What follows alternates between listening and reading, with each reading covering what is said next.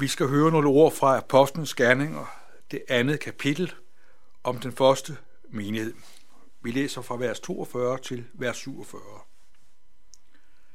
De holdt fast ved apostlenes lære og fællesskabet, ved sprødets brydelse og ved bønderne. Hver en blev grebet af frygt, og der skete mange under og tegn ved apostlene. Men alle troende var sammen, og de var fælles om alt. De solgte deres ejendom og ejendele og delte ud til alle efter enhver's behov. De kom i enighed i templet hver dag. Hjemme brød de brød og spiste sammen, og jublende og oprigtige af hjertet priste de Gud og havde hele folk ønst. Og Herren førte hver dag nogle til, som blev frelst. Vi får et fantastisk indblik i den første kristne menighed. Vi føres ind i det liv og den virkelighed, der var deres. Først får vi fokus på den kristne menigheds DNA. Vi hører, at der var fire B'er, de så at sige holdt fast ved. Det var Bibelen, det var brødrene, det var, det var fællesskabet, og øh, det var et fundament. Vi hører først, at de holdt fast ved apostlenes lære.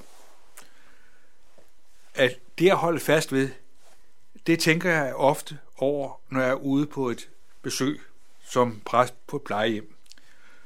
Når du kommer ind i et, en bolig i et plejehjem, så sidder der ofte et, et ældre menneske i en bolig. De har måske før haft et hus med flere etager, og det betyder, at da de kommer ind i det der plejehjem, så må de øh, skille sig af med mange af de ting, de havde. De fleste ting måtte de give til deres familie eller sælge. Det, de får med ind i, i boligen i plejehjemmet, det er det, der betyder mest for dem. Det fortæller mig noget om, hvad det betyder at holde fast ved. Når du kommer ind i sådan en bolig, et plejehjem, der bliver du klar over, at det, som er på det værelse, det er det, der er mest vigtigt og mest værdifuldt for det menneske. At det har virkelig været en kamp at gøre sig klart, hvad kan jeg få med? Hvad må jeg give slip på? Det, de holder fast ved, det er det, de får ind i denne plejebolig. Sådan er det med de første kristne. De holdt fast ved apostlens lære. De kunne ikke undvære evangeliet. De kunne ikke undvære det, Gud har at sige. De, har brug, de havde brug for at høre, hvad Gud har at sige. Derfor hører vi, at det øh, ikke kunne undvære det at have fokus på, hvad Bibelen siger. Bibelens budskab er med det er med til at nære troen, give os trøst og give os liv og vækst i vores liv som kristne. Det var det, de var optaget af, for det ord, det er et levende ord, der, der skænker og giver os det, Gud vil og ser, vi har brug for. Det var noget, de til stadighed var optaget af. Og derfor er det også vigtigt for os, at vi i vores hverdag får tid til at prioritere det og høre, hvad Gud har at sige. At Gud så at sige får lov til at åbne posen for sin nåde og sin barmhjertighed, så vi kan erfare, at det han siger, det giver, øh, bliver til indhold for os. Det var noget, de var holdt sammen om. De drøftede det og overvejede det. De var også fælles. De levede ikke som øh, individualister, men de havde et fællesskab sammen. Det er jo sådan, at når vi er fælles, så er vi med til at berige og styrke hinanden. Det, at vi er sammen, betyder, at øh, vi på forskellige måder kan supplere og, og hjælpe hinanden til både at, at få hjælp til vores eget liv og forstå både øh, det, Gud siger, og hvordan vi kan være til glæde for andre mennesker. Det er ikke sikkert, at det fællesskab det var fuldkomt, men det var et fællesskab, hvor de var sammen, og de havde en erfaring af, at de sammen blev beriget.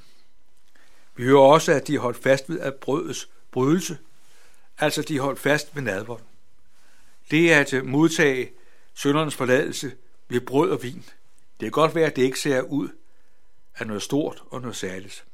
Og så alligevel, i brødet og igennem vinen, kommer Jesus os i møde. Han kommer for at styrke os og befeste troen i vores liv. At det er måske svært at forstå, men jeg har tænkt på børn, som siger, at noget af det, de bedst forstår ved, ved gudstjenesten, det er faktisk nadver. Fordi de har en naturlig forståelse af, at det, man spiser og det, man drikker, det giver næring og det giver styrke. Øh, derfor er det fantastisk godt, at øh, vi også på den måde kan få lov til at åbne os for Guds nåde. Ved brødet og vinen får vi lov til at blive bekræftet i søndernes forladelse. Så hører vi også, at de første kristne, de holdt fast ved bønderne. Ved bønderne. Det betyder, at de øh, lagde alting frem for hinanden, at de styrkede hinanden, de fik en fortrolighed og nærhed med hinanden. Og der tror jeg måske nogle gange, at vi er meget blufærdige og meget individualistiske. At vi ligesom øh, øh, lever vores liv som kristen meget isoleret. Jeg tror, det er en stor glæde og velsignelse, at vi også beder sammen.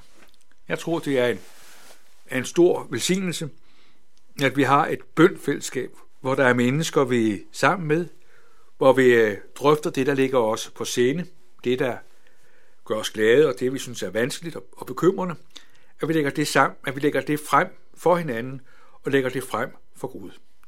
Det er en rigdom til velsignelse. Og vi hører også, at det her, det, øh, det førte til meget velsignelse.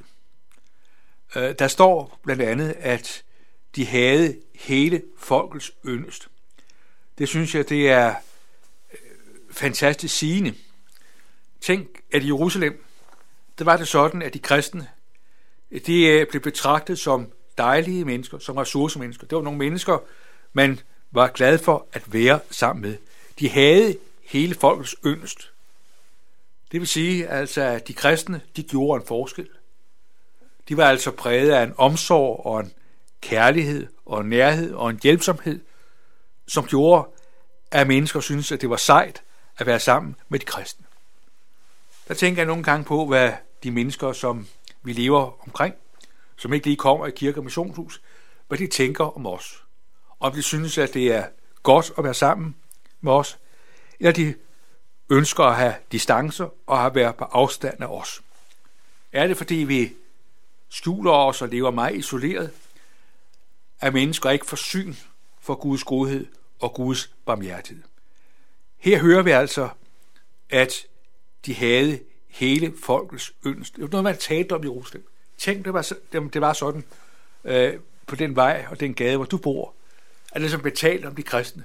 At de kristne, der kommer i kirken, de kristne, der kommer i missionshuset, det er altså mennesker, som øh, virkelig har noget godt at spille ind med og byde ind på. Sådan var det. De priste Gud, og så hører vi, at Herren får hver dag nogle til som befrelst.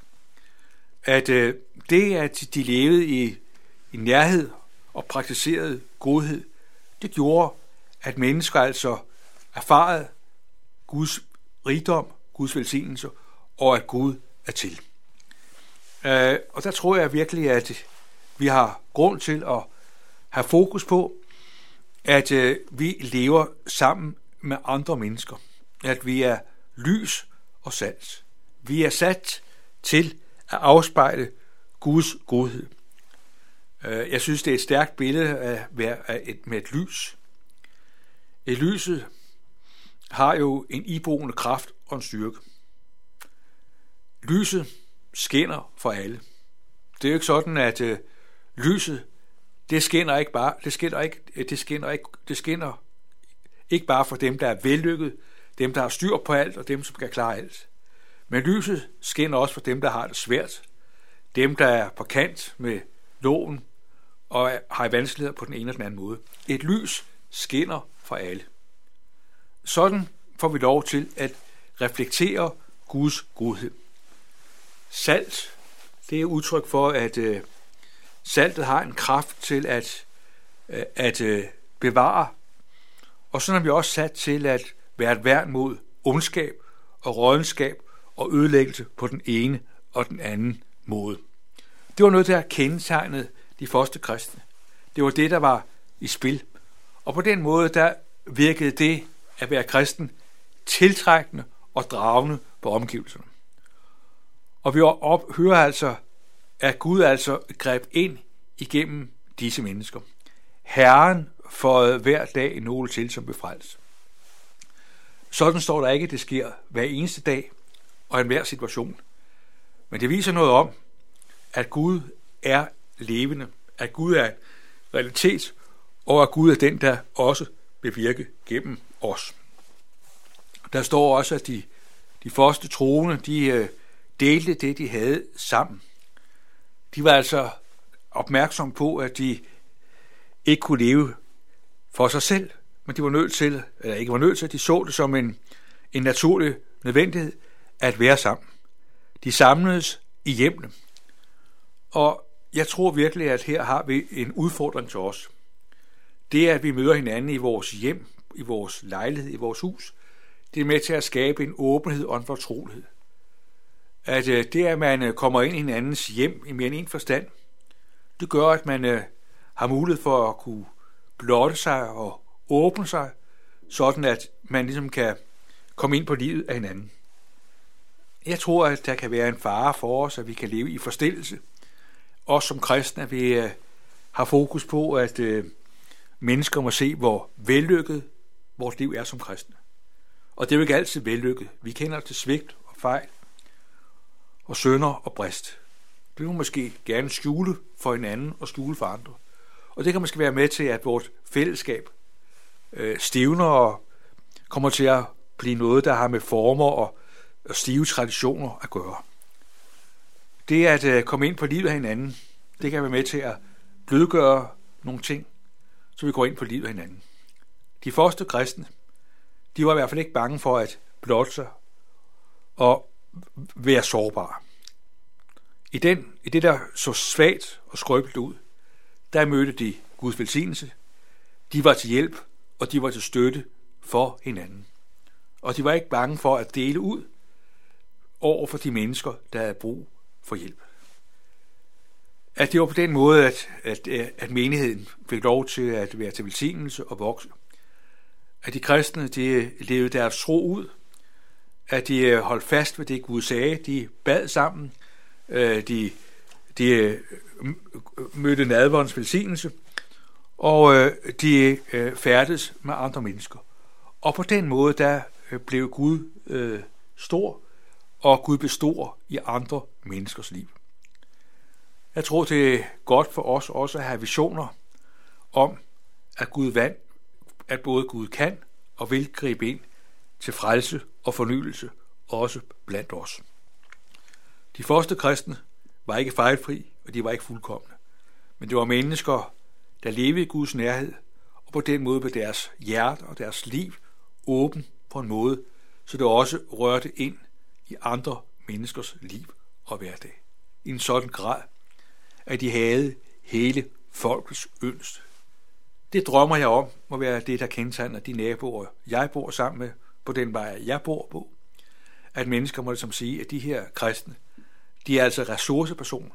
Det er altså mennesker, der er alt muligt grund til at være sammen med, fordi de formidler noget, som ingen andre har.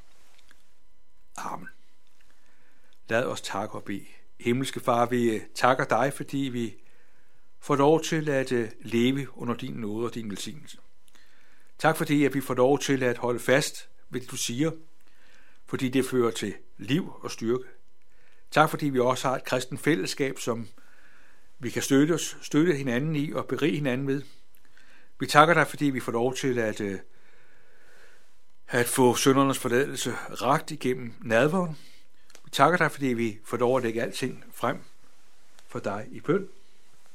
Vi beder om, at vi øh, ikke må leve i forstillelse, men i åbenhed øh, leve med hinanden, bære over med hinanden, hjælpe hinanden, tilgive hinanden. Og så beder vi om, at det også hos os må være sådan, at mennesker, i hvert fald nogle mennesker, må se, at, øh, at vi kristne, vi har virkelig noget godt at spille ind med. Og tak fordi du er den, der kan gribe ind i menneskers liv. Tak fordi du har gjort det i vores liv. Vi beder om, at det måske også i andres liv. Vi beder om, at du må velsigne os og være os nær. Amen.